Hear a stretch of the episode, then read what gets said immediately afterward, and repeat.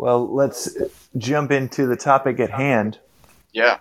And that is, I'm almost apprehensive of jumping in because it is, it's a three word question, but I, you know, anyone that's, that's joining and myself included, nervous to see if you got the goods. If you can, if you can answer such a question, but, um, so let's hit it right on the head. Joseph, what, what is God? Well, I'm glad you set me up with that because no, I can of course not answer that question.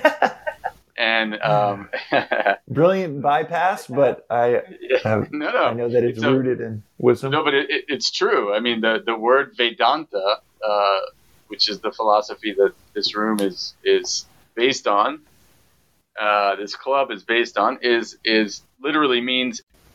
So it's literally pointing something that is beyond the scope of the intellect by definition, and that's what we are symbolizing with the word symbol God.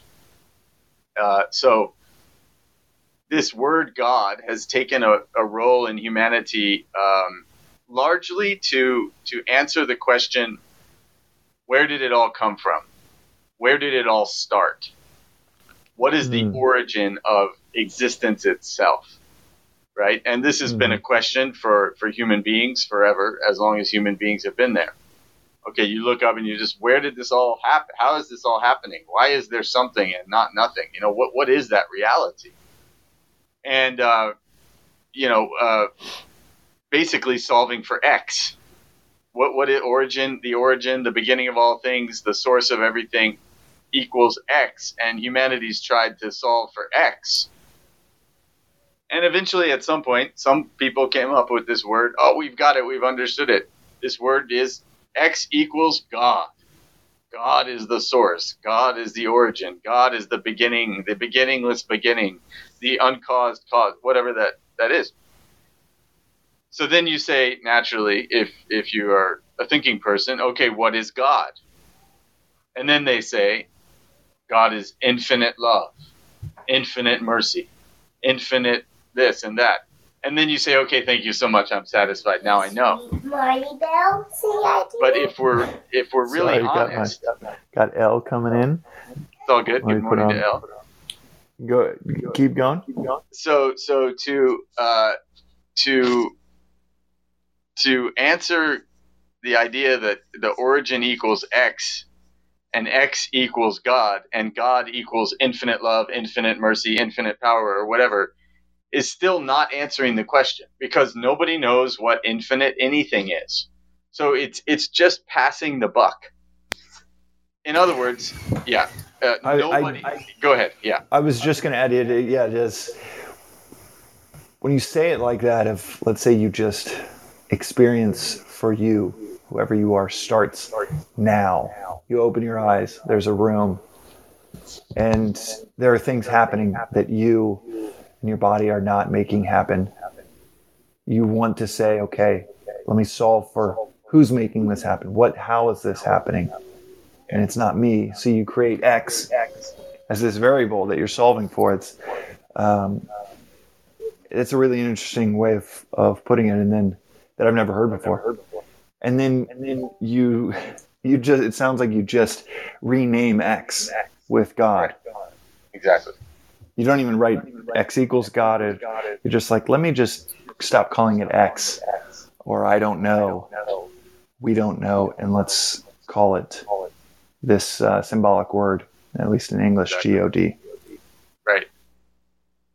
Exactly, which actually still has no meaning. Um, so Vedanta does not define what God is. Vedanta never does that. Vedanta is unique in that it takes us from the known to the unknown.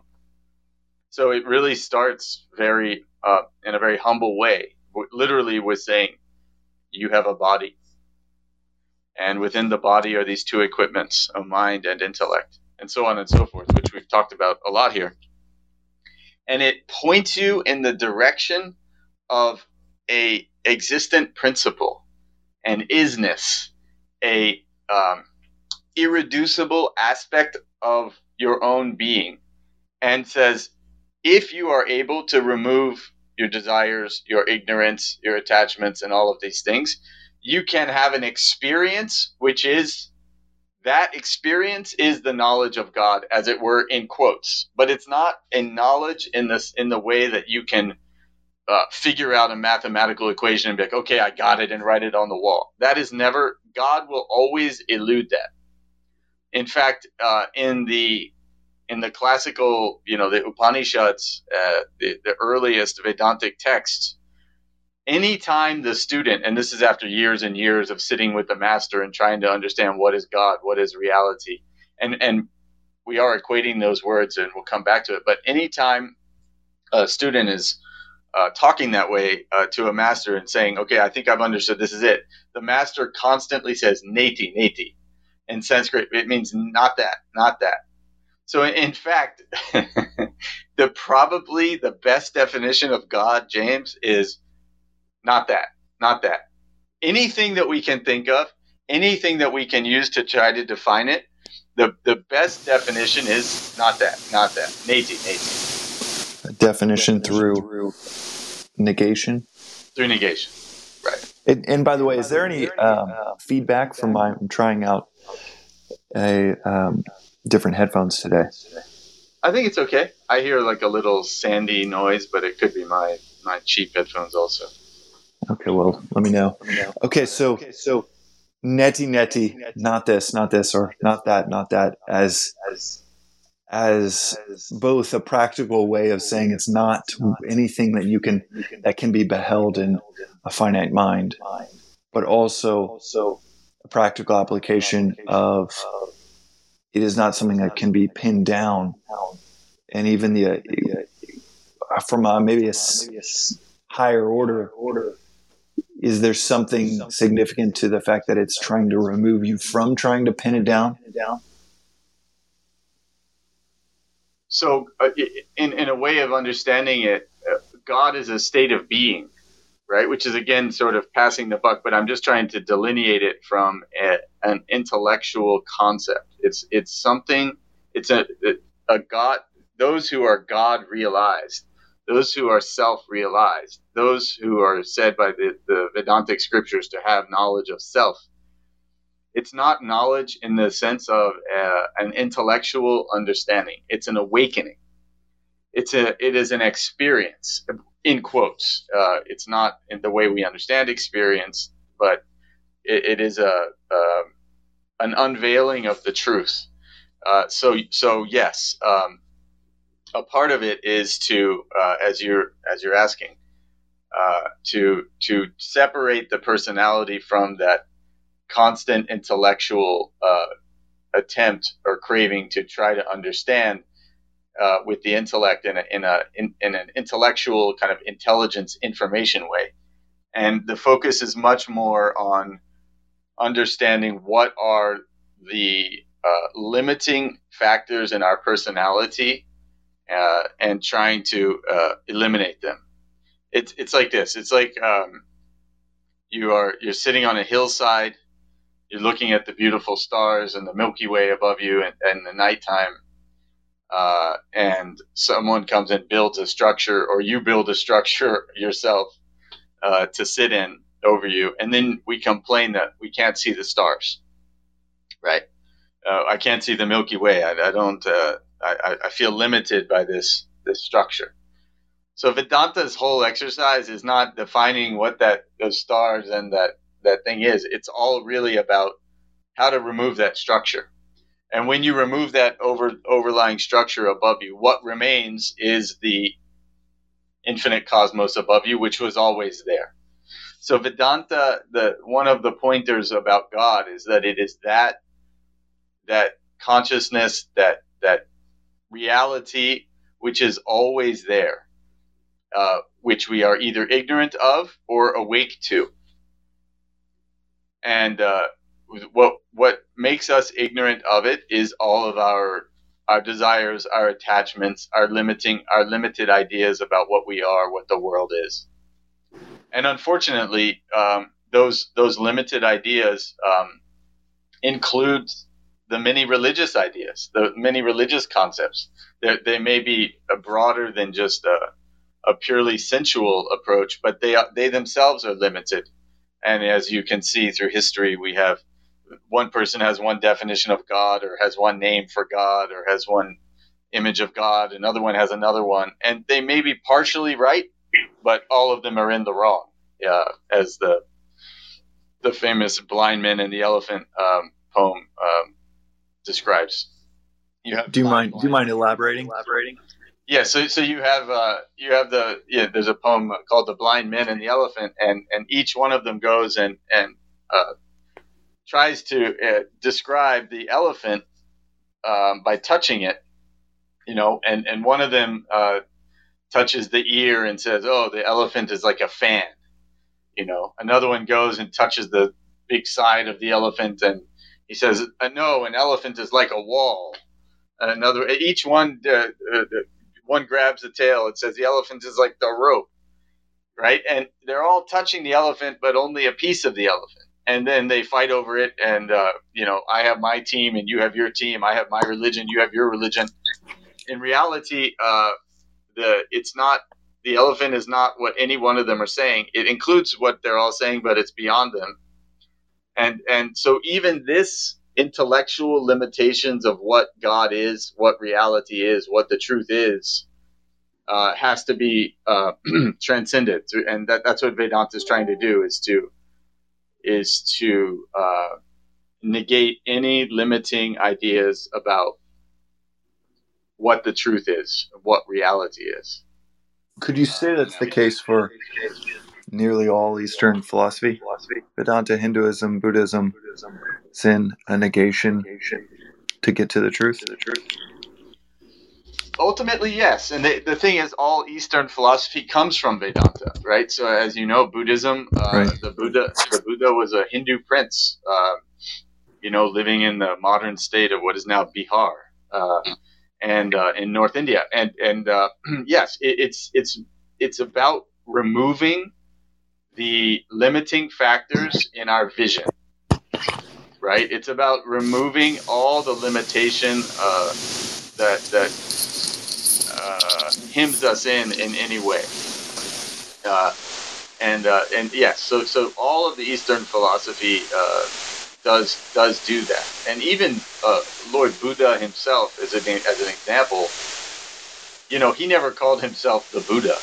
He never really talked about what reality is.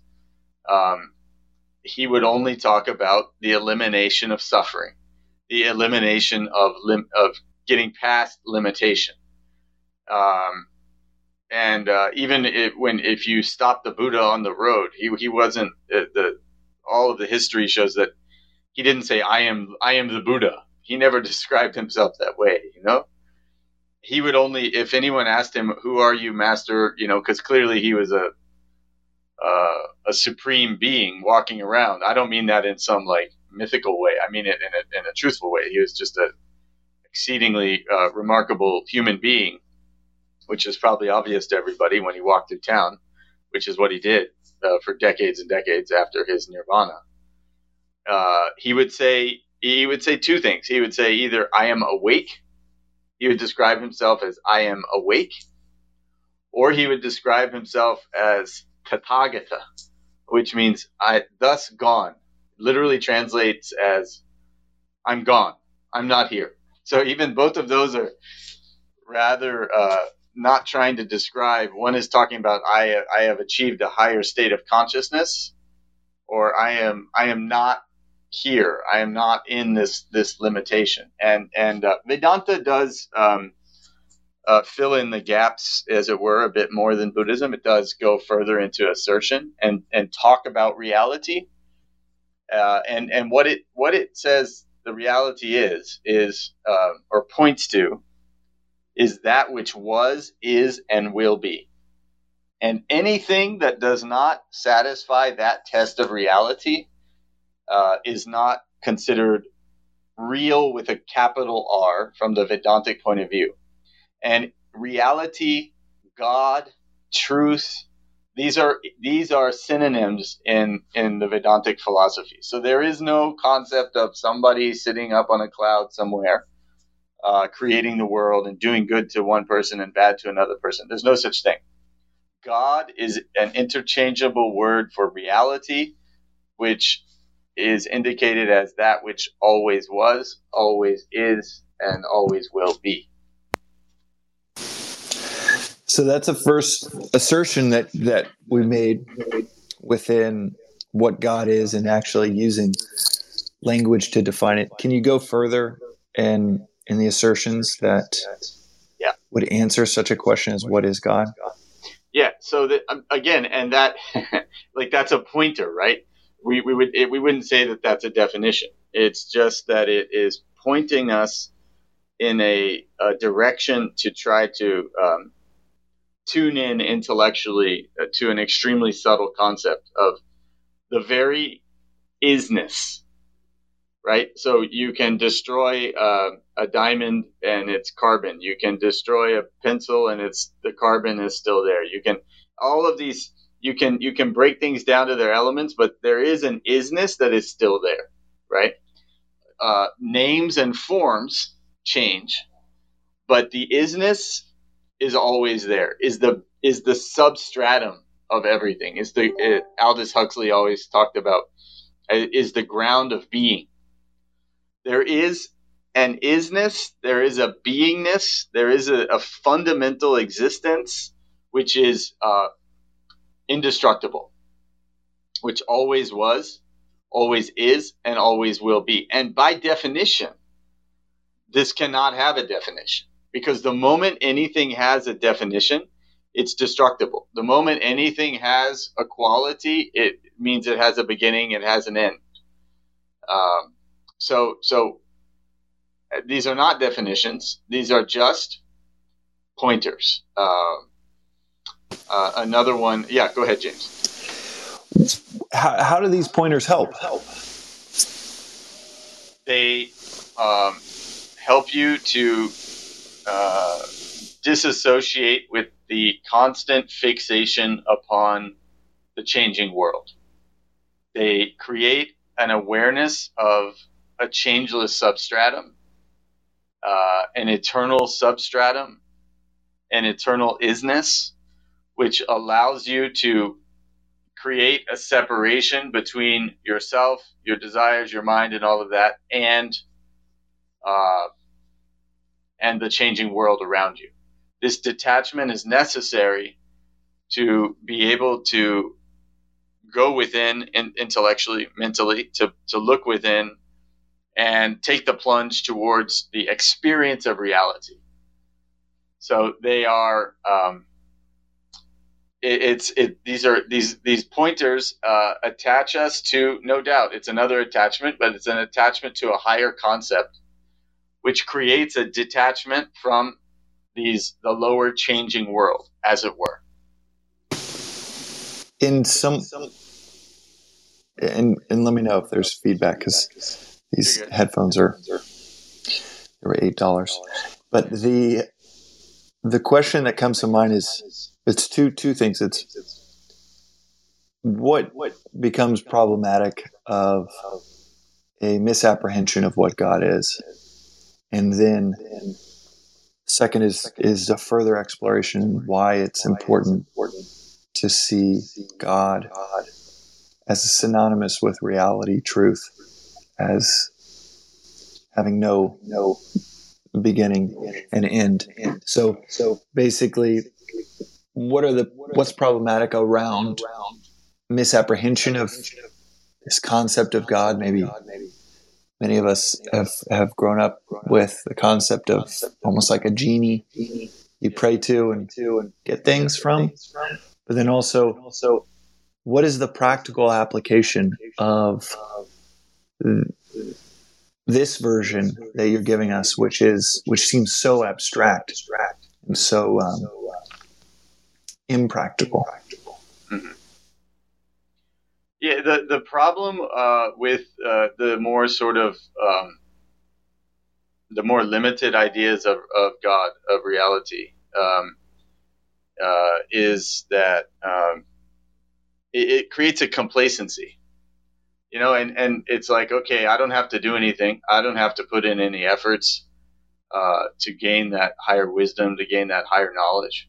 Um, because, you know, God's doing it for me.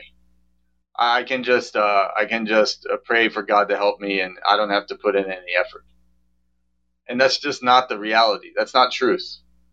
Uh, the whole purpose of human existence is to gain knowledge of yourself. Capital S. A, a human birth alone is is uh, has the potential. A human being alone has the potential to gain the knowledge of the highest, to get to that ultimate experience, to to gain a finality. But this has to come through self purification, uh, sharpening our personality, putting in effort, just like all of the masters did before us. So it's much easier when uh, someone comes along and says, "Don't worry, I'll do it for you." And this, unfortunately, is what has happened. In, in uh, the, it's a good business model. If you know that everybody wants the ultimate peace, ultimate bliss, ultimate liberation, which is what everyone wants, and then you create a, a, a business, aka a religion, uh, where you just have to go and you know pay your tithes and offerings, and and it'll be done for you. Uh, this is the danger of it. Uh, to to understand God as a, a a daddy in the sky who's going to handle everything for you if you behave right? And this is just not what it is. The the all of these masters, Jesus, the prophet, the prophet Muhammad, Lord Buddha, uh, Lao Tzu, all the great masters of India over the last thousands of years, or anywhere in the world, they all put in the effort to purify themselves and know the truth for themselves, to gain the highest knowledge for themselves. And then other people come and build religions around those guys. But they're nothing but human beings that anybody can become a, a, Jesus Christ. Anybody can become a Buddha. In fact, that's what everyone is for. That's what you're here to do, not just to survive and and uh, get by and reproduce in life. Uh, so so these limited ideas about what God is, these and, and these limited worldviews, are extremely destructive spiritually because they make us just uh, childlike it, childish, not chi- childlike is good. They make us childish in the sense of, of uh, I don't have to do anything. Daddy will do it for me, right? Um, and and that's uh, that's dangerous uh, in a complacency situation. We kicked off the the call or the clubhouse talking about. And by the way, for everyone listening, these are just the conversations that Joseph and I have had for last five years that we decided uh, about a month ago to start making public. So please feel free to join the club. We're almost at a thousand members, and and it's been uh, pretty remarkable to see the amount of interest in these these topics, specifically these conversations that he and I would have weekly around Vedanta and and philosophy. So so one of the things that I have found we kicked the, the clubhouse off with the the concept of another synonym for Vedanta being eternal principles, and one of them being, um, and it's just so so useful. Talk about practical. One of them being attach, you lose, detach, you gain, and that being almost like a natural law, and and, and actually being a natural law, but almost like gravity. Gravity you attach to something, that very obsession, attachment is the thing that can push it away, and often does. We know this in so many realms of our life.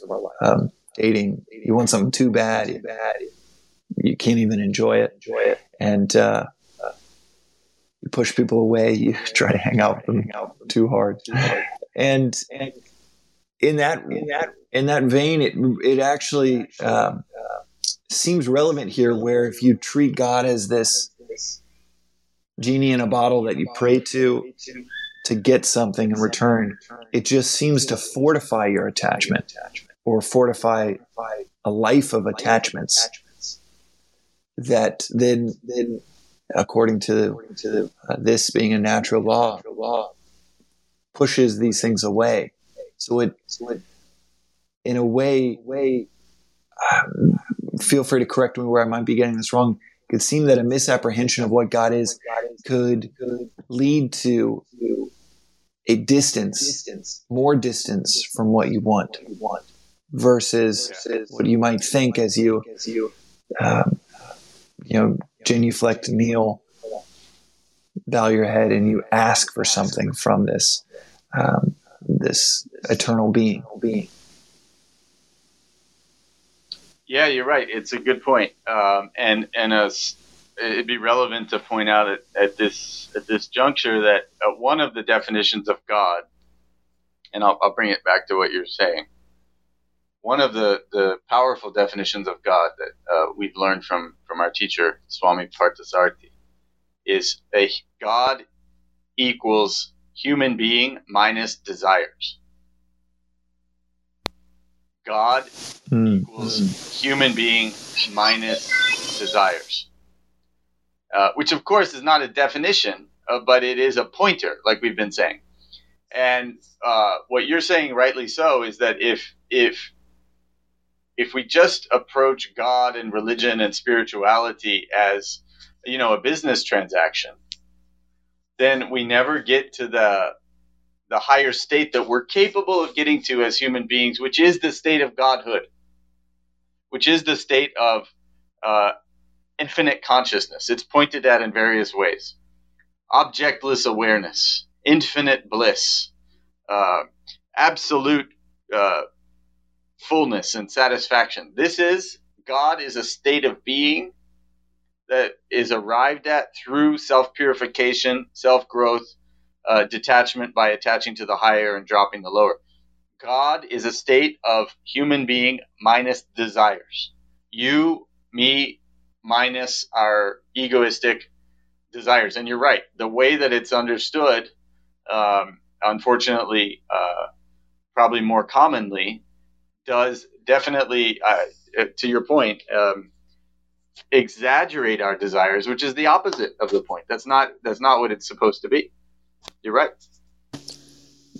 Okay, so we've we've we've talked about the definitions, and maybe we, maybe we I would love for you to just go on a long form answer of rounding out definitions around the indefinable, as the poets are uh, they're wired to do to try to f the ineffable. Yeah. I know we're trying to define something that is impossible to define, and yet these pointers end up becoming really, really practical and helpful as they start to as they start to populate our minds. So you've you touched on netting, netting, not this, not this. So almost a definition through negation, if it can be defined, it is not God. It is by definition not the uh, the limitless, infinite, infinite. Yeah. And even using infinite is uh, like just tra- changing the variables from x to God to infinite.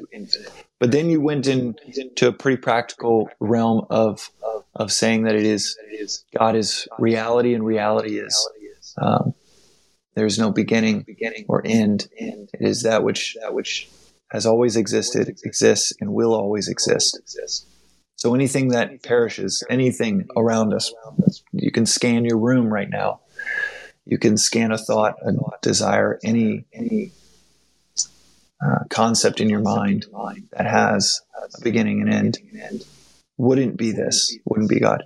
And then you mentioned it's God equals humans minus desires, which is pretty radical right turn here, where you're saying that it without desires, humans become God. Is that what you're saying? Uh, not become God, and it's, it's not like uh, you know you grow wings and and fly away. what what Vedanta uh, really is saying is that you are that. You are that ultimate reality. You are God. You are the absolute consciousness. You are infinite. You are not limited to this body, mind, intellect uh, that you believe yourself to be. Uh, that is just ignorance. It's an ignorant idea that I am limited only to this. So God, in the sense, is your true self, even now, which is which is currently being uh, uh, we're, we're blocked by, we're shielded from that wisdom, from that experience, from that understanding, from that vision by our desires. So it, it's it's going back to the example we used earlier of the sitting on the hillside looking at the night sky. Uh, the night sky is always there. If we build some uh, limiting factor around ourselves, we lose that vision. So we built the structure. All we've got to do is, well, not all we have to do. I don't want to make it sound easy, but you you remove the limiting structure of ignorance, and what's revealed is what was always there, which is the night sky. And these are all pointers. Uh, the best we can do is these metaphors uh, within ourselves. If we're able to remove the desires, remove the ignorance, uh, negate all of our limiting beliefs about ourselves, and experience ourselves as the infinite uncon- as the infinite consciousness within, you will understand Aham Brahmasmi, which is uh, one of the great four aphorisms that I am Brahman. I am the reality. I am truth. And it doesn't mean it's not that you would say James is is God. You understand that you are God. You are not James. That's the ultimate. That is self realization. That's God Right, realization. Yeah. As you said before, it's not It's not. it's not the embodiment of a monarchical king of the universe. It is the river becoming the ocean. The ocean. You don't become the ocean and uh, and start directing the waves. You just realize that that's what you are. And at least according to this philosophy, I'm sure there are many people listening right now that that are somewhere on a spectrum of this is either blasphemous, this is ridiculous, this is radical, this is um, so foreign. But in anywhere on that spectrum, it feels like it's if you're listening, if you join the room, then then at least I can speak for myself. There is some anchor within this, no matter how small it might be, where this the truth kind of is speaking for itself in that I'll speak for myself in that you are saying that it's not it is it is indefinable but also it's kind of like trying to describe the ocean. It is impossible for me to define the ocean with you know the limited linguistic um, approach of describing it but it is something that can be experienced you can experience it i've experienced the ocean but I would be Yeah. imp- it would be impossible for me to describe it to where someone could experience it just with words. Words. So, so I, I think that seems to be a pretty important aspect of this conversation of what is God, which in many ways is the only conversation. Yeah. Oh. Yeah. It is. What is reality? I, I, I think uh, one one sort of uh, scenario also it, going back to your you know what is the practical use of it. Um, it, it, an example would be like okay, imagine if um, you are uh, unfortunately I don't know uh, homeless on the street and um, having to beg for money every day and uh, you know walking around uh, with penniless with all kinds of uh, uh, concerns about your your health and where to sleep and what to eat and all of this, you know. Uh, and uh, somebody comes by and recognizes you and says, "Hey, James, uh, it's you, right, James?" You say, "Yeah, yeah, it's it's me." And and they say, "Why are you out here? You know, don't you know that you're you have a huge house in the hills? You're you're a millionaire." You know, and you're like, "What are you talking about, man? I'm not a millionaire. I'm I'm me. I'm I'm I'm struggling in the world. I've had the issues. I'm I'm homeless. Like, what are you talking about?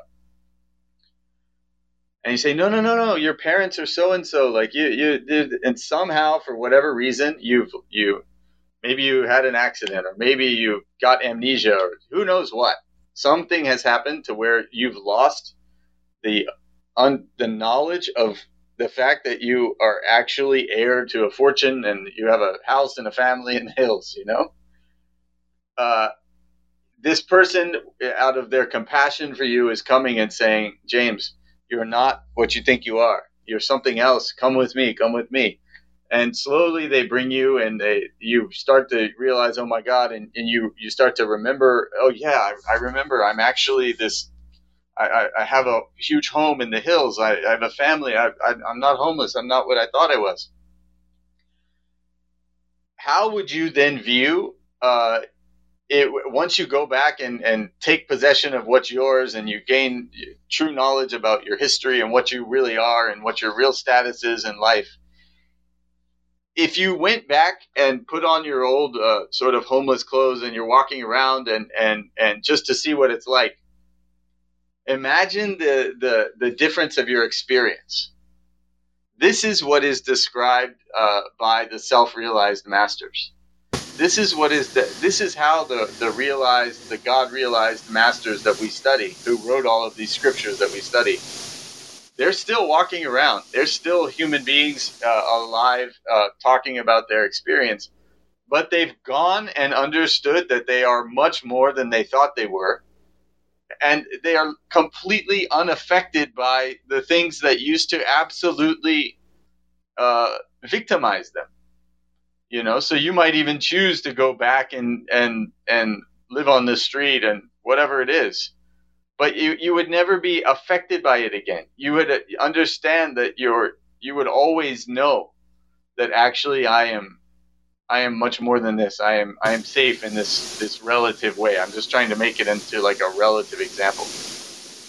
Hmm. So e- even before you sort of take possession of your mansion and your bank balance and whatever, even the suspicion, even the thought that wait, maybe I'm I'm more than this. Maybe I'm not just what I think I am. That is an extremely liberating thing, even much before you are absolutely established in that, that higher state of being. And it's the same with us. It's the same with this knowledge of self, with this knowledge of reality. Even the suspicion, as you say, that little anchor, even that little suspicion that I am uh, more than just me, more than just me with my my birthday and my death day, my attachments and my problems and my hopes and my dreams and my failures and my successes and all that. If I am more than this, then it gives you a objectivity to your life, uh, a perspective to your life that long before self-realization, long before you attain Buddhahood and understand yourself as the infinite reality, long before that, you enjoy um, as as our teacher Swami says, a bit of elbow room. You know, uh, a bit of uh, objectivity, a bit of detachment that makes you less affected by every change that happens in life, which is constant. Mm. Um, and you know, yeah, I think uh, it's worth mentioning that we do have. Uh, we're fortunate that Swamiji decided to write another book. Um, into when he was 90 he wrote a he wrote a book he's 95 now he wrote a book called thesis on god and that entire book is nothing but pointers towards what is god what is reality and uh, it's such a great thing to, to study because as you know you just finished it yesterday that mm-hmm. text in, in the online course it, it, it as you think, so you become. So as we read a book like Thesis on God, for example, by Swami Swamiji, um, you get you get attached to that higher thought, and you begin to really suspect that I'm not this limited person. I maybe I do have that more secure, more permanent uh, spiritual wealth than I'm currently experiencing. And for anyone interested, all the resources that we mentioned is yogaforyourintellect.com or yfyi.co. The, the okay, so so to round out the conversation, uh, which I think we've I think we've essentially defined God here. Um, to round out the conversation and to make it practical, yet yet obviously the attempt is to tackle the, the biggest subject there is if one begins to entertain uh, trying to answer this question of what is God. What is God? I wanted to bring up. Bring up the first and last word of the of the Bhagavad Gita, Dharma, Mama. You can almost uh, the the essence of the Bhagavad Gita, the 2,500 year old, uh, 700 line poem and dialogue, dialogue that in many ways is a cornerstone of of a billion, well, well, 1.2 billion people that uh, that identify as, as Hindu, revere this this dialogue. And it's a dialogue between a, a warrior prince and his charioteer. It's a 30 minute conversation. But the first word is Dharma, and the last word is Mama. In many ways, you can uh, boil down the message of the, the Gita to Dharma, Mama. And that comes to mind as you're talking about this this question that people you know, we started the conversation around trying to answer this question of what is God and now we're slowly wading into territory of more of who is God and the answer being you listening to this right now which is obviously for many people especially in the west will be the most radical possible answer and yet if i were to ask anyone what is the best possible news I could ever you could ever receive? The best possible news anyone could ever give you. It would be the con the, the the topic we're talking about right now. But um, do you mind elaborating on on this concept of the Bhagavad Gita being you um, that you can boil it down to these two words, dharma, mama. Yeah, sure. So the the first, the beginning of the Bhagavad Gita set starts with Dharma Kshetre Kurukshetre, and the, the last word is is Mama. So Mama means my, uh, uh, and Dharma means in that context the way we're talking about it now anyway, uh, essential nature. So the the whole point of the Bhagavad Gita is pointing us towards what we truly are, towards our our essential self towards the true I, the I am as it is in, in the Bible. You know, I am that I am.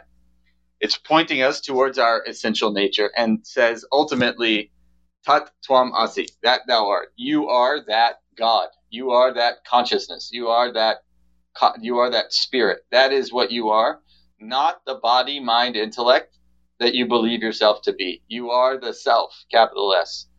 You are that universal consciousness that's that's what your true nature is, and that's also uh, uh, what where where God is to be found, as it were, is within yourself, not out, outside yourself, not in in something external to you, but in the most intimate inner sanctum of your own self.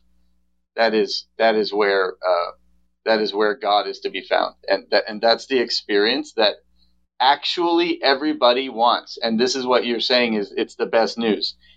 Everybody in their heart of hearts, in the deepest part of themselves, knows that what they really want is infinite.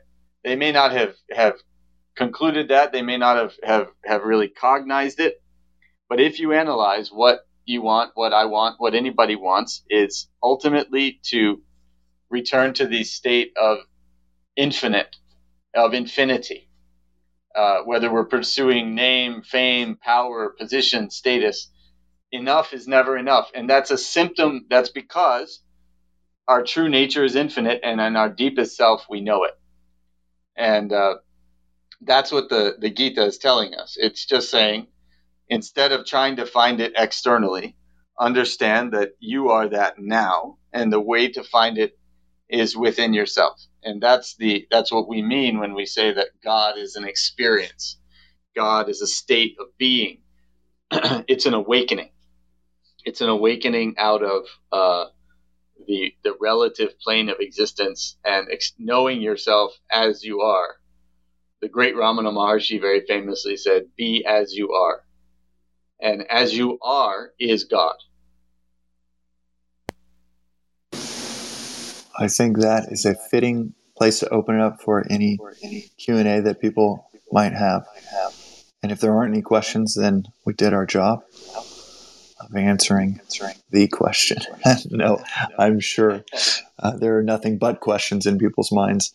I think for those that that don't want to just hear hear two guys on, on Clubhouse talking about it, Thesis on God is such a great, a great compendium on this, and it's a very brief read, but certainly a the best read I've I've heard on this topic.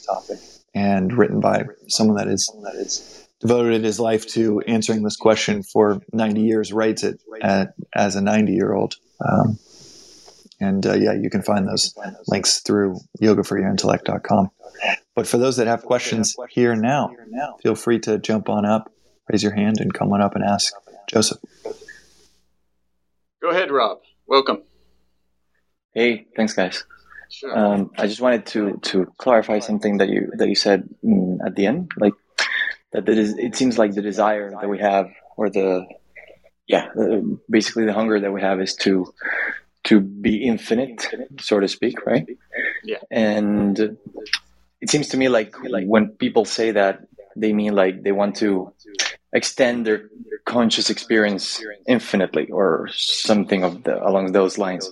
But what what exactly is what you mean by when you say we are infinite? Yeah, yeah, that that's that is the whole question, right? And and uh, as said, you know, these are all pointers. Uh, it, it's like um, it's like in mathematics, if you want to find a point that you don't have the coordinates for, you draw arcs. You know, and if you draw enough arcs, uh, arcs on the you know like on the x y graph, if you draw enough arcs, uh, you'll eventually get an idea of the roughly where the point is, but you never actually pinpoint what it is. Uh, so even this concept that you and I that you're asking about that we're talking about, uh, uh, saying that what that what people want to be infinite, that itself is is is an arc. It's it's just a pointer. So we can't say exactly what it is, but um, I, I think one way to to talk about it is um, our original nature is infinite, right? Our original nature. This is just a this is just a maxim in Vedanta. This is just a a fundamental truth that Vedanta puts out, and it says kind of take it or leave it. You know, you um, you uh, you it, it gives you this idea, and it says you need to reflect upon it and either accept it or not. Uh, and what it says is that your original nature, my original nature, is infinite.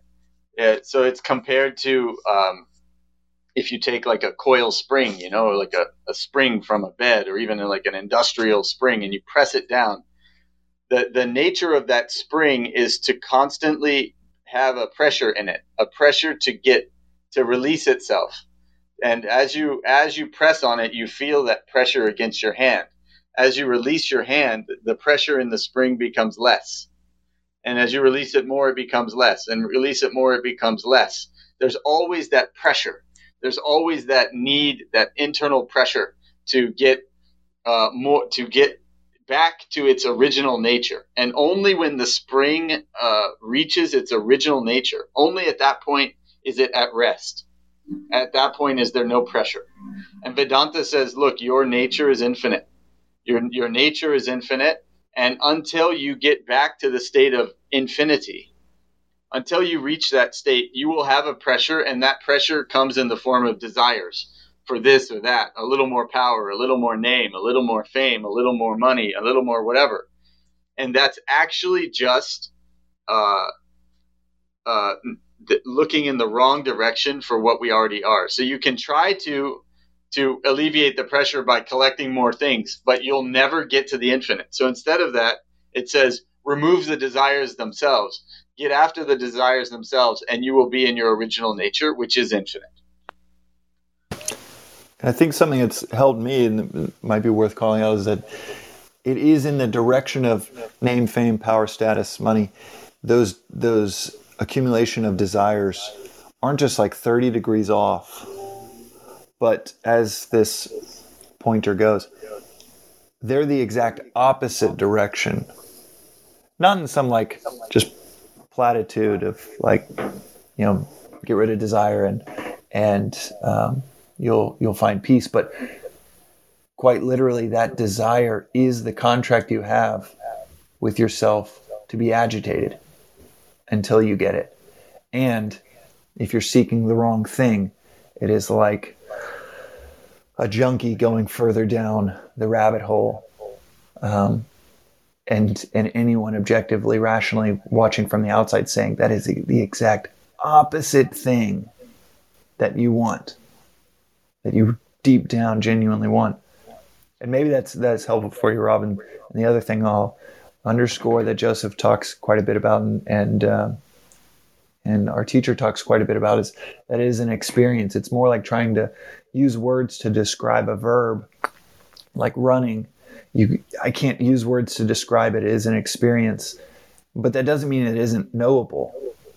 It is knowable, but it's uh, it is uh, really damn hard to try to uh, describe it with using words. Thanks, Rob. You True. good? Thanks. Thanks. Yep. Thanks. Thanks. Gotcha. Yeah, I was just uh, ba- basically wondering how that concept of infinity would be different from what a scientist would tell you. For instance, like if you if if, if you mean to say that we are part of some a whole that is infinite, that I, like a scientist would agree with you. Like, but where would you disagree? Right. Ah, I see. Yeah. So um, true, uh, but uh, the, the the the infinity and the eternity of of the universe, uh, for example, does not pass the test of reality. So we're talking about. Uh, this is where that test of reality is is so important for us to to um, understand the the infinite, the eternal. Um, these are the, the, the fundamental existence itself is not dependent upon the existence of the universe. The universe is, however, dependent upon the existence of the fundamental reality, the fundamental existence. So, uh, science for sure will go uh, quite far, uh, of course, in terms of its understanding of the infinite and, and, and in terms of material things. But you can't measure with science the existence of existence itself. And that's what Vedanta is, is trying to talk about. It, so, in that way, it would differ. Um, I, I think they, and there's a chance they're going in the same direction and, and may end up in the same place. I think it, there's a, a Joseph, you know, Yash as well, the Oxford trained mathematician, Yeah. uh, mutual friend of ours. And he was explaining to me that there's this this newer concept that's being developed called the transcendental infinity. That is purely mathematical. This has nothing to do with philosophy, although they are merging. Um, Rob, to your question, that there is this concept being uh, developed of infinite infinities called the transcendental infinity. So you can have mathematically two infinities, five infinities, um, 100 infinities, infinity to the hundredth power. But the infinite infinities would be, um, again, limitation of language, but in this direction of this transcendental infinity, which just is is the infinite of all infinities. That and, and I would I don't know Joseph correct me if I'm wrong, but gets towards this direction of what you're talking about of the beginningless and endless. It's not just a infinite universe, um, but the infinite of infinites.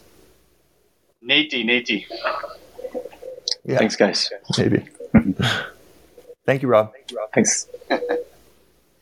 We had a few others, uh, but they're not coming up. They raise their hands and then they don't come up. When I, if anyone else has any questions, come on. And Rob, if you have any others, Rob, if you have any others. feel free. Sure. As long as I mean, if there's somebody else, I'll just uh, give them the the space. Uh, but in the meantime, so then the Go question ahead. is, Go ahead, let's say Rob. that it's something that it's uh, like a semantic primitive. You cannot explain it without experiencing it, like called like redness or something like that, right? So the, the question that follows automatically is how to reach that experience, basically, right? Right. Great. That's it. Uh, so your fundamental nature being pure consciousness, uh, the what is limiting you is your thoughts and desires. Uh, Parul, can you mute yourself? Sorry, uh, I don't know how to. I'm not able to do it. There you go. Uh, yeah. So the and, and this isn't just Vedanta. I mean, uh, all of them. Uh, Lord Buddha said all life is suffering. Suffering is caused by desire. Uh, the the Yoga Sutras define true yoga in the sense that that experience of the infinite. Not we're not talking about stretching and stuff. We're talking about the experience of the infinite. That's the true yoga. That's defined in the Yoga Sutras as uh, Yogas Chitta Vritti Nirodha, which literally means yoga is the cessation of mental agitation. So uh, Vedanta, uh, all of the the yoga philosophies, all of them say the when you are able to bring the thoughts to absolute stillness, what is left is your pure consciousness. And that pure consciousness is already and will always be infinite and eternal. So it's a matter of removing the limitation. It's not about creating anything or adding anything on or, or, or, or another experience. It's about getting past experience, getting free from experience. Uh, and that's done by removing the experiencer and the experienced and the experiencing. And you say, okay, but what about me? What's left of me? What's left of you is your true self. This is what Vedanta says, and this is where the faith aspect comes in, uh, the which is based on a lot of reason, which is based on um, thousands of years of these masters uh, talking and and guiding us. And they say not to worry, remove all the des- the desires. You're you will be in that absolute state, and that state itself equals God. God is a state of being. It's not a separate entity or something measurable like science will do. That this is the the the permanent limitation of science. It cannot go to something that is it, that it cannot measure. It is a this is a subjective awakening, a subjective apprehension. In fact, Vedanta begins where science ends. The very word Vedanta means beyond knowledge, beyond science, beyond understanding but we use science, we use logic, we use reason uh, to move in that in that direction. Uh, here. Uh, a Vedanta teacher colleague in London and uh, has something to say. Go ahead, Parul. Hi, thanks, Joe. Um, thanks for having me up here. Sure. Um, Rob, in, ref- in reference to the idea of infinite, um, something's infinite. It's got nowhere to go because it covers all areas possible. So when we talk about the idea of infinite in terms of Vedanta, it's something beyond anything which is um, physical, emotional, intellectual. It's beyond all of them, beyond all those parameters. And as Joe has just mentioned now, it's a subjective apprehension it's not a objective comprehension.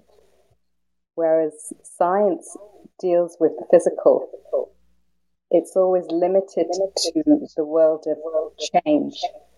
And this is talking about something beyond change, something that's permanent. So, in that respect, what we're after is infinite permanence. We say paripurna, full, complete that Godhead. It's a matter of words. Language is always limited in this scenario. Um, just an analogy to think upon is say you have a cloud in front of the sun. The sun is always there. Without the sun, this whole universe wouldn't exist. But the cloud sometimes masks it over so that we don't really even realize it's there. But if you actually remove the clouds, which in Vedanta we might equate to as our desires, we actually figure out, we find out what actually is already there, the sun. And in terms of our being or mission, to get to that state of infinite or godhood or whatever you want to call it, we're just removing our desires to get there. That's the idea. That's it. Cool. Thank you. I appreciate That's it. That's great, Parul. And I've got to jump for dad duty right now, but Joseph will continue to own the room. All right, brother James. See you around. Uh, Rob, you okay? Yes, yes. All good. Thanks. Yes. All good. I mean, Okay. I Uh, will go always have a Samar. thousand questions. So, Yeah, come back. Come back every Friday, Rob, and uh, check out uh, yogaforyourintellect.com for more uh, for more stuff and follow us and all that good all that stuff. great. Thank you. Great, Thanks, Rob. Uh, Samar, go ahead. Hi, Joseph. Thank you uh, for having me up. Um, I just wanted to quickly respond to Rob, if that's okay with you. Yeah, yeah, go ahead. Go ahead. And also, after, just present maybe an alternate uh, perspective to the way I understand uh, Uh, firstly, Rob, uh, you know what we call the consciousness or awareness. Uh, the way my teacher uh, made me understand it is that um, you relate it to what space is, right? And just imagine in a room there are empty vessels, and inside empty vessels there is space, uh, and there are multiple vessels, but it's not separate space. Uh, it is just one space, and those vessels are occupying that part of the space. But the space itself is just one. Uh, so essentially, what we are is a sea of consciousness. Uh, each of us having an avatar, occupying our place in the sea of consciousness uh, to have the experiences that we are here to have. Um, and that is the way to understand uh, what we are and how we are infinite. Um, so yeah, I just wanted to respond to that. A, um, B, um, Joseph, you've been uh, talking about desire, and I've uh, heard many of the masters, especially in India, talk about uh, the state of desirelessness. Um, but here's the my perspective on this is that uh, the beginning of creation and the realm that we live in uh, actually started with with nothing but a desire. The desire of all that is to experience itself experientially, not in just the knowledge of what it is. And the only way that is possible is not in absoluteness, uh, but in duality. It is only when we experience what we are not do we be- become aware of what we are and what you referred to Neti Neti, right? So desire itself, uh, according to me, is not bad, right? Uh, in fact, uh, I find um, when you try and resist some something, it persists. So when you have a desire for something, it's not bad at all. Uh, by all means, if it's uh, if, if it works for you and that's something you want to strive in this life, I think one should go ahead. Uh, but it'll be with those experiences of what we are not. And by eliminating those experiences and understanding that this is not fulfilling, do we come to a state of realization of what we are. For me, it's a process of elimination, neti neti, right? Um, and the desire usually goes away after you've experienced something and realize that this is not for you. And Jim Carrey actually very famously says that I wish every human being becomes rich and famous uh, because once you do, you will realize that this is not something you should strive for. Um, but if you have a desire and you try to resist it, it'll persist. Um, I think vairagya, the, uh, the state of desirelessness, uh, which we refer to in the Vedas, uh, is a state of actually having realized something bigger. And when you realize something bigger, that which is of lesser value or re- lesser satisfaction um, automatically loses its value. And it, it is this process that we have multiple and infinite number of lives that we come and go, and and and, and it's uh, it can hap- happen in a moment, and uh, you know people talk about all the things that you have to do. Uh, essentially, um, um, I believe that uh, you can realize that in a moment, and uh, you never know. You could have done all your sadhanas in the past lives, um, and it is in this life that that you you will realize it. But uh, for me, uh, I think desire is important uh, because you also need to have the desire to be one with all that is, and that also is a desire. So don't run away from it. Uh, become aware of it, recognize it, experience it, and then eliminate what is not for you and move on to the higher thought of yourself and who you are and what you want to be. And ultimately, you'll reach that uh, oneness that, that uh, everyone is seeking. Thank you, uh, Joseph, for giving me the opportunity to present uh, my perspective. Thank you, uh, Sumar. That was great. Kyle, go ahead. Love your rooms. And uh, yeah, the intellect's very important because it's really simple. God is love. What does that mean? Um, it'll take uh, an intellect to learn about that, and then and then also it will take embodied cognition to actually experience it. And without that, it's just words. It's just opinions. It's just attachments to ideologies and views. And uh, love you for having this room.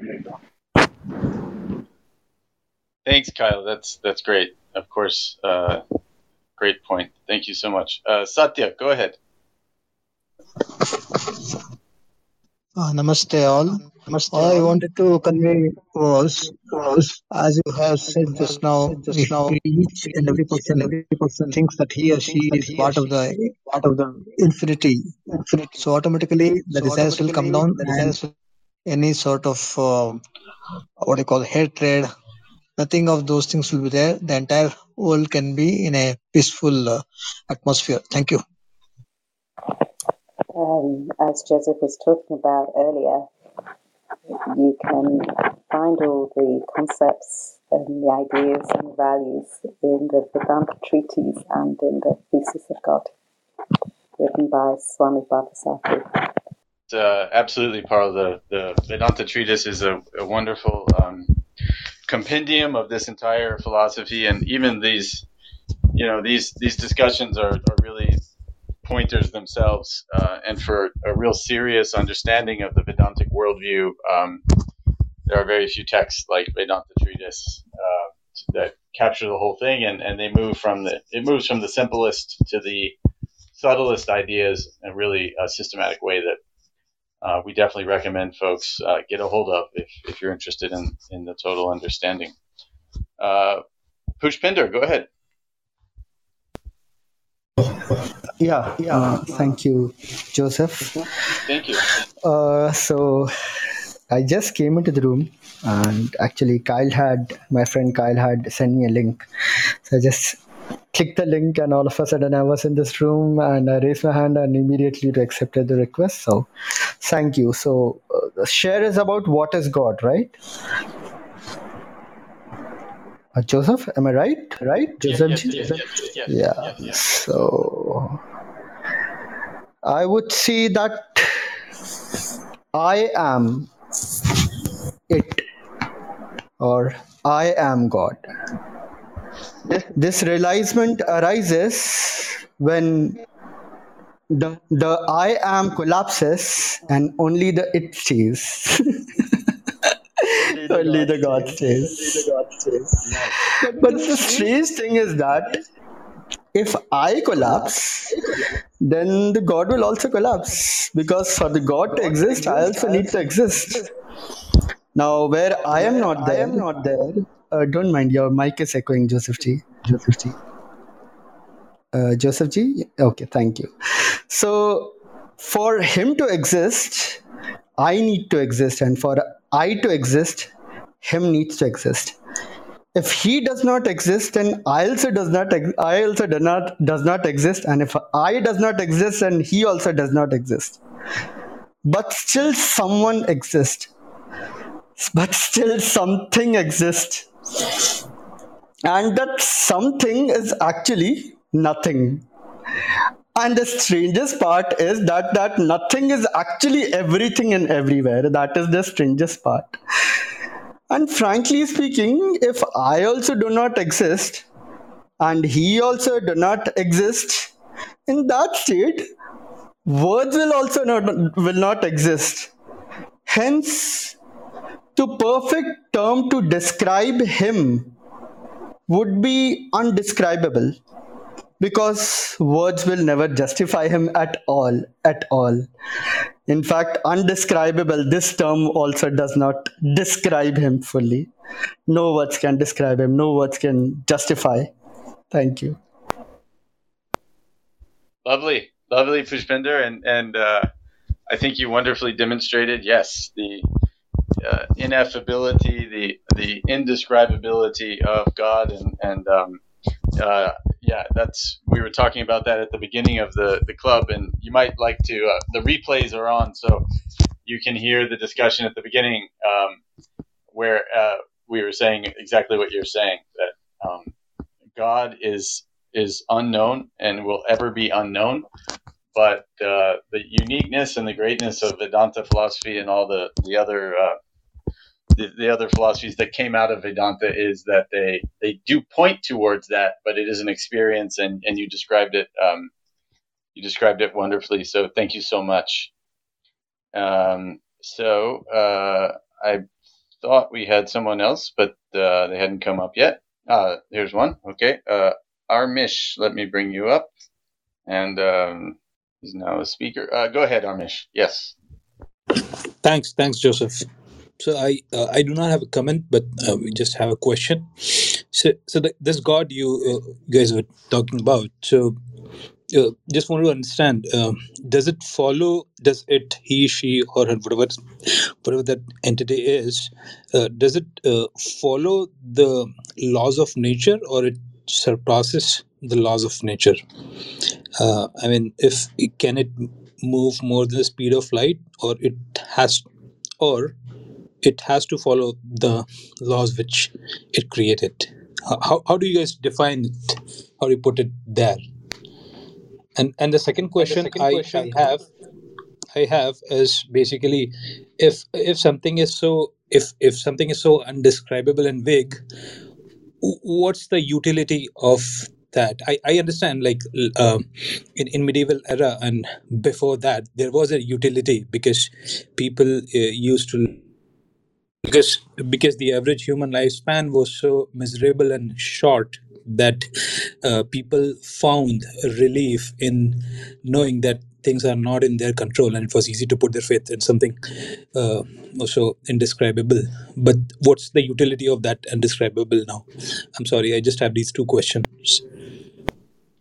No, no, don't be sorry. Thank you, Amish. Uh, great questions. And uh, uh, as I mentioned a, a minute ago, um, if you weren't there at the beginning of the this uh, this this uh, room today, uh, definitely I encourage you to go back and listen to the uh, replay, um, uh, which we, where we were talking about uh, what you're asking now. Uh, so, is first of all, you're asking is is God um, subject to the laws of nature? Uh, not at all.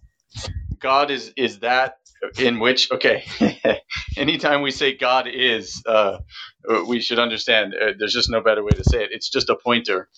Uh, god is indicated by vedanta is that in which the laws of nature exist is is that in which the universe exists. So it, it- one of the pointers is if you imagine an infinite ocean of uh, and and within this infinite ocean there's a bubble somewhere way out in the middle of the ocean there's a, a bubble that's floating.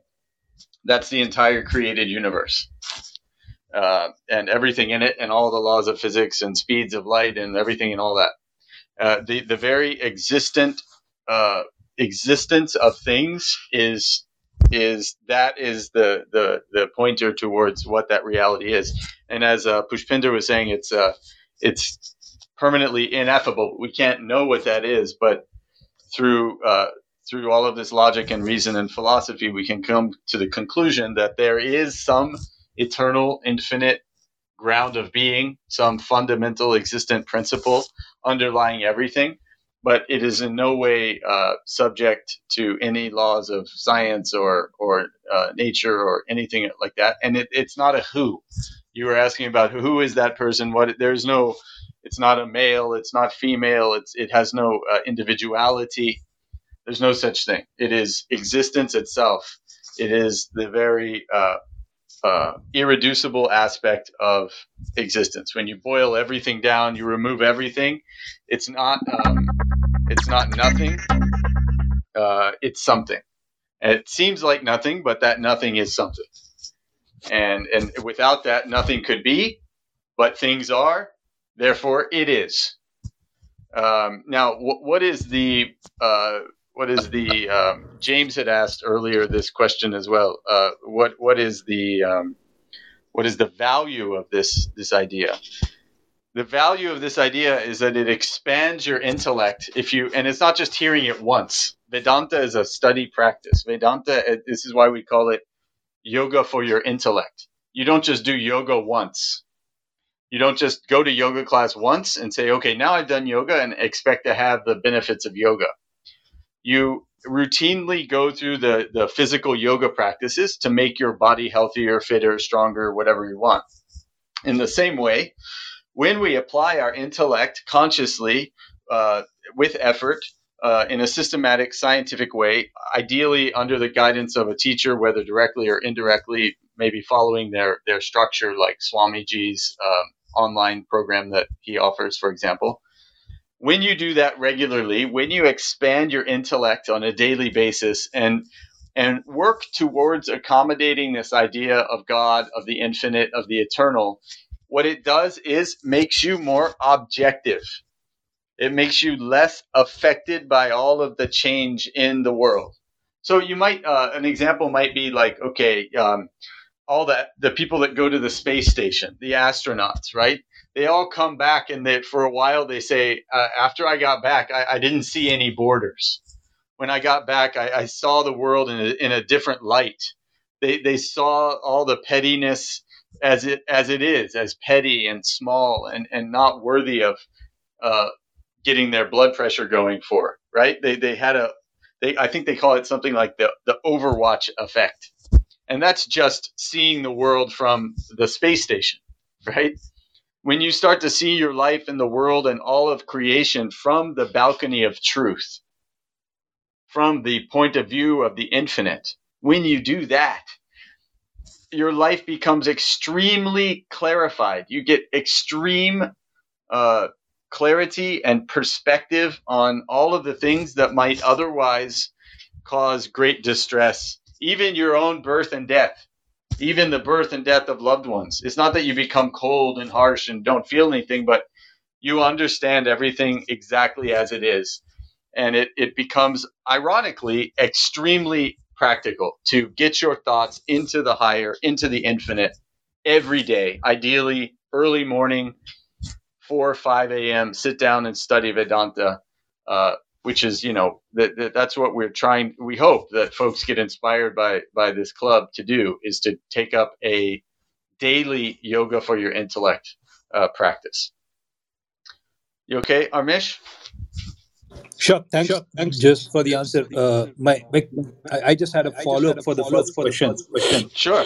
So, just want to understand uh, the go- all of this is uh, you're saying that it's it's God's creation, or you're not saying that it's not its creation. It's, it's just that it's an someone else created all of this and god just exists uh, out there. Are you saying that or are you saying that it's actually its creation? Because if it's if it's god. Uh, no. Oh, we're not saying this is god's creation. This whole thing is a creation of your mind Okay, so this the whole this okay, whole so the, experience of of this world, yourself, this universe, is a is a projection of your mind. Is ultimately, which we haven't gotten into yet this morning, but since you're asking, God is not a creator. There's no creator. There is no entity sitting outside creating you. The very presence of God allows for creation. It's like this. It's like okay if you have a, a bucket of water in your backyard or a, a, maybe a fish pond, it's never going to create uh, waves, right? But if you go to the ocean, you'll see waves are created by the very vastness itself of the ocean. But you go, you can't go to the ocean and say, "Hello, Mr. Ocean, uh, why did you create that beautiful wave today?" The ocean is not creating waves, but the very existence of the ocean allows waves to occur. You understand? And so it's the very presence of, of consciousness itself, the very existence of existence itself that is the substratum of creation. But there is no there is no God creating anything. That has, that's not that's not happening in Vedanta. So, so you're saying the consciousness, the consciousness is an, uh, is an uh, eternal field. It's not the the emerging property of brain.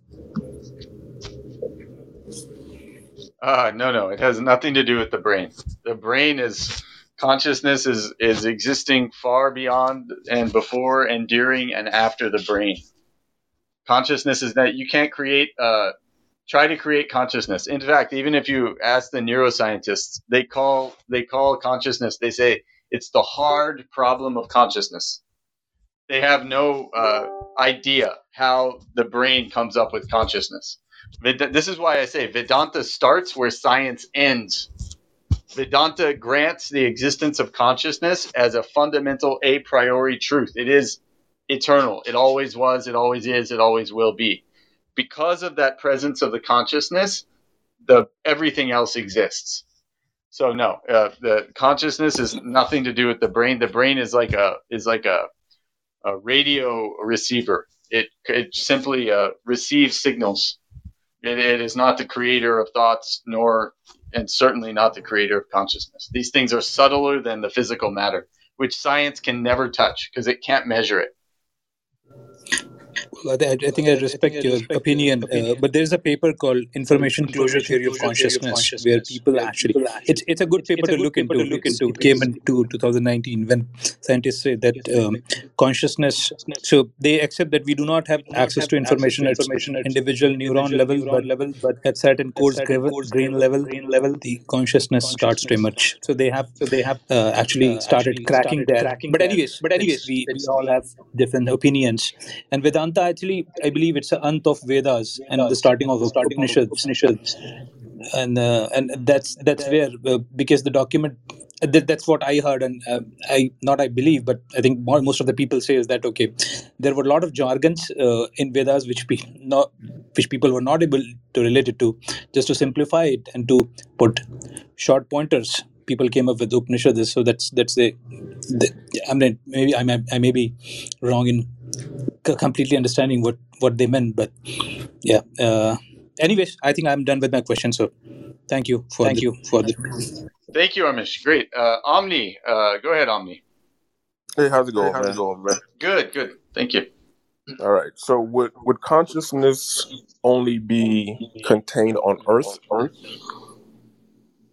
so let's oh, no. say yeah. go ahead go ahead sorry so here's my question here's my so question. science saying about a couple billion years, four billion years, that the sun would get to the point where it would consume consume the three inner planets. Inner planets. You know, that's what science says. So, so once that happens, once that happens, would consciousness cease to exist because everything that is on Earth, you know, that, that's everything that's always been. So consciousness cease to exist at that time.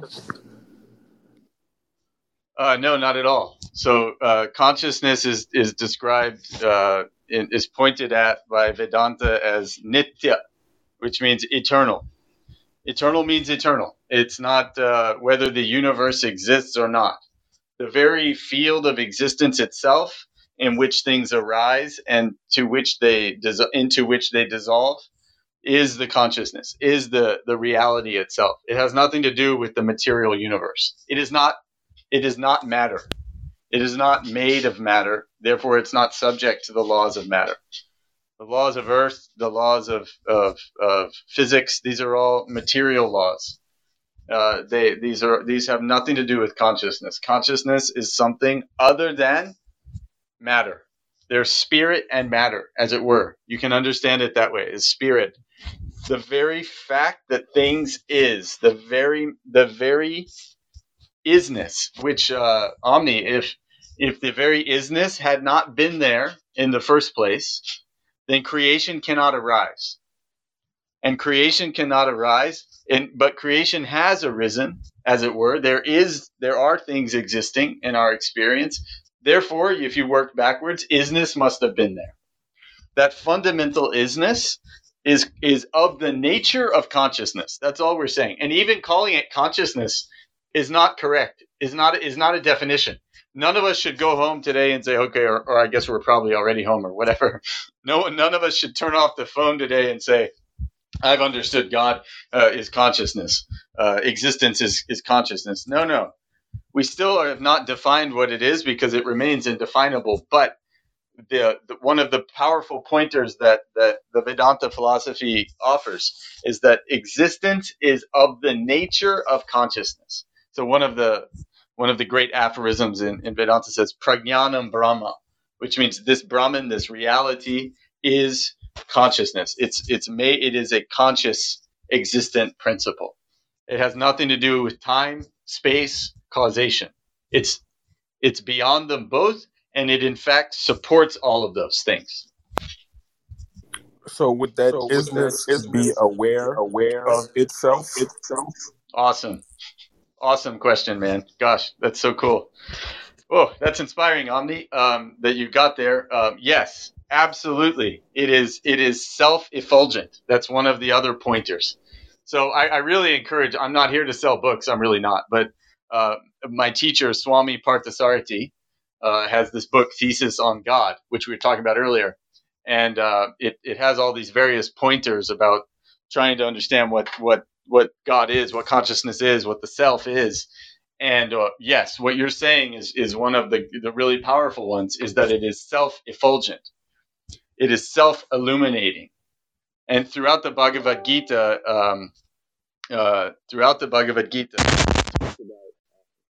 this uh, this idea that that everything else needs an external light to be seen, but the consciousness is is light within itself. It sees within itself. It is it is aware of itself. Yeah. So, great question. So, Thank you. So therefore, if if the isness, and I'm only saying isness because what you used, Oh, just so we sorry, on I I didn't hear you very well. Go ahead. No, I'm saying, um, so if the is if the isness is aware of itself, wouldn't then the isness be in turn a creator? Because if it's aware, it would have to be able to create everything else to be aware of themselves. So wouldn't that be a creator or no?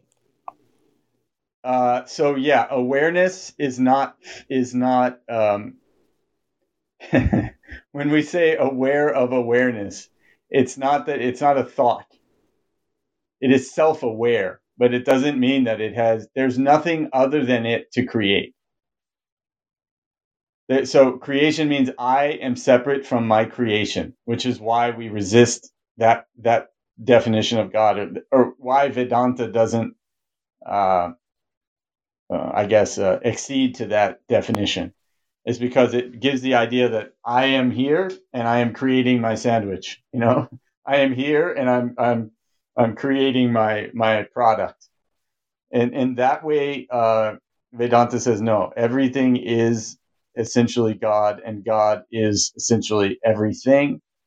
Uh, and and that reality, that consciousness, that God has the quality of of self awareness. So are you arguing the point that you know there is no one God or there is no God or that there is? Man, you're good. Uh, you know, you, you there is no God in the way that people understand God just casually speaking, right? Like the guy on the, the cloud, right? But when people ask me, do I believe in God? I say, I don't believe in anything else. Well, I, I don't believe that you know people necessarily assume that you know God is sitting on a cloud or whatever the case may be, because our minds can't even fathom. If the universe is infinite and the universe supposedly has a creator, there's no way our minds would even be able to fathom, you know, what that would be. You know what I mean? And um, I don't think you you answered my question. Do, do you believe that there is a God or there isn't? It's, it's, it's yes yes or no, and then um I, I I yield my mic. Uh, yes, I definitely believe that there is a God, and I'll go a step further and say I believe there is only God, and everything else is an illusion. Okay, I I yield my mic. Thanks, Omni. Awesome, man. That was great. Uh, go ahead, Jack. Yes. Uh, well, I was listening to your basically uh, speech on God, and I was going to ask you that what is your argument for the existence of God?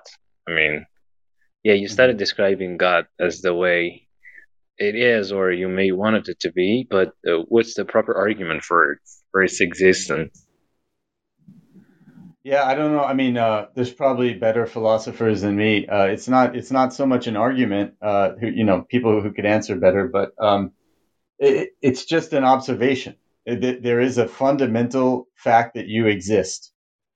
You are aware that you exist. You know that you exist. There's an existence, and that existence points to the idea that there must that existence must be. And uh, that existence must be there for manifestation of existence that we're experiencing as ourselves in the world to to be there. And that existence therefore is what vedanta is pointing to as god but just uh, to be clear I, i'm not sure if you've been here for the the whole uh, two hours but the uh, ex- when we're talking about there existing a god we're not talking about uh, some a being that's other than us that's uh, that that is somehow creating everything. There's nothing like that. We're just pointing to the fact that there is an underlying substratum to things. And Vedanta and those who have experienced God in its pureness and have experienced reality in its pure form are the, the teachers of, of this Vedantic tradition that go back thousands and thousands of years. And um, they tell us that when you remove all limitation, when you remove all uh, desire and ego and remove all of the, the personality characteristics of yourself, what what we would think of as nothing is actually profoundly something, and it's infinite and consciousness. And so for me, it's it's both a combination of faith as well as reason, but there is definitely an element of faith in there, and uh, that respect for this this five ten thousand year old tradition. Uh, not to speak of uh, our our teacher who directly uh, talks about the existence of reality as a matter of experience. Those are the those are the things that um, some of the ideas I think that that give uh, give me conviction anyway. Uh, but uh, there is no that I'm aware of. I don't know that there is an absolute, uh, uh, absolutely um, perfect proof All right. of the existence of an absolute reality. Go ahead. Yes. All right. True. Uh, but let's just stay away a little from basically the argument for existence of God and rationality of it, and talk about uh, the existence of evil in the world. So, what is a justification for existence of evil in the world?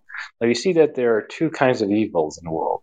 Now, the first evil is uh, the evil which we are the cause of it, and there's a relationship of cause and effect, and we are the creator of that evil and pain.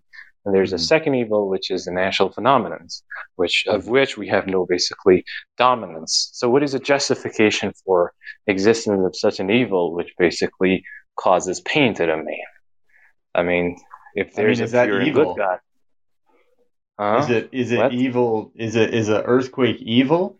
Is a tornado evil, or is it a part of the yeah, I world? mean, I mean, yeah, I was I was watching a video yesterday, and I saw that uh, it was in basically I don't know where it was, but there were some displaced people, and because the earthquake had hit them before, and they were basically settled uh, pretty much uh, in a place that looked like a desert, and and the float came. And these people were displaced, and they were living in they were living in basically uh, the tents and uh, they were displaced people and they had lost everything that they had, all of their property and anything that they had. So they were living in uh, in in this flat, and all of a sudden there was a float that came and just uh, brought them.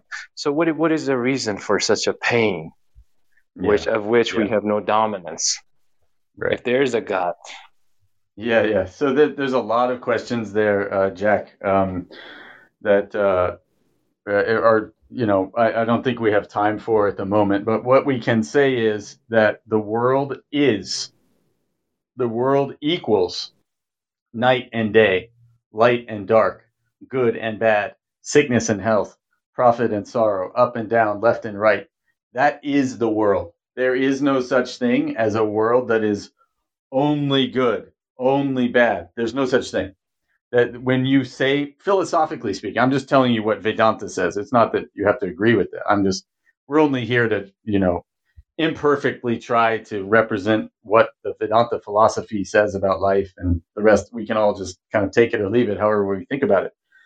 But uh, the world is these pairs of opposites. In Sanskrit, the word is dvandvas. Dvandvas means pairs of opposites. So uh, yes, you are there's there's hunger and fullness, there's wealth and poverty. That is what the world is, and that's just a, a fundamental observation of of that. Now, uh, just because you asked, when people are going through circumstances that are hard, uh, you know, they may or may not suffer actually, and that that is what we do have control over. You do have control over whether you suffer in a in a so-called bad situation or a so-called good situation. And I'm glad you bring it up because this is one of the great values of getting our thoughts onto the changeless, onto the eternal, onto the infinite, is that it gives us a refuge that is beyond the world, that is beyond the joy and the sorrow.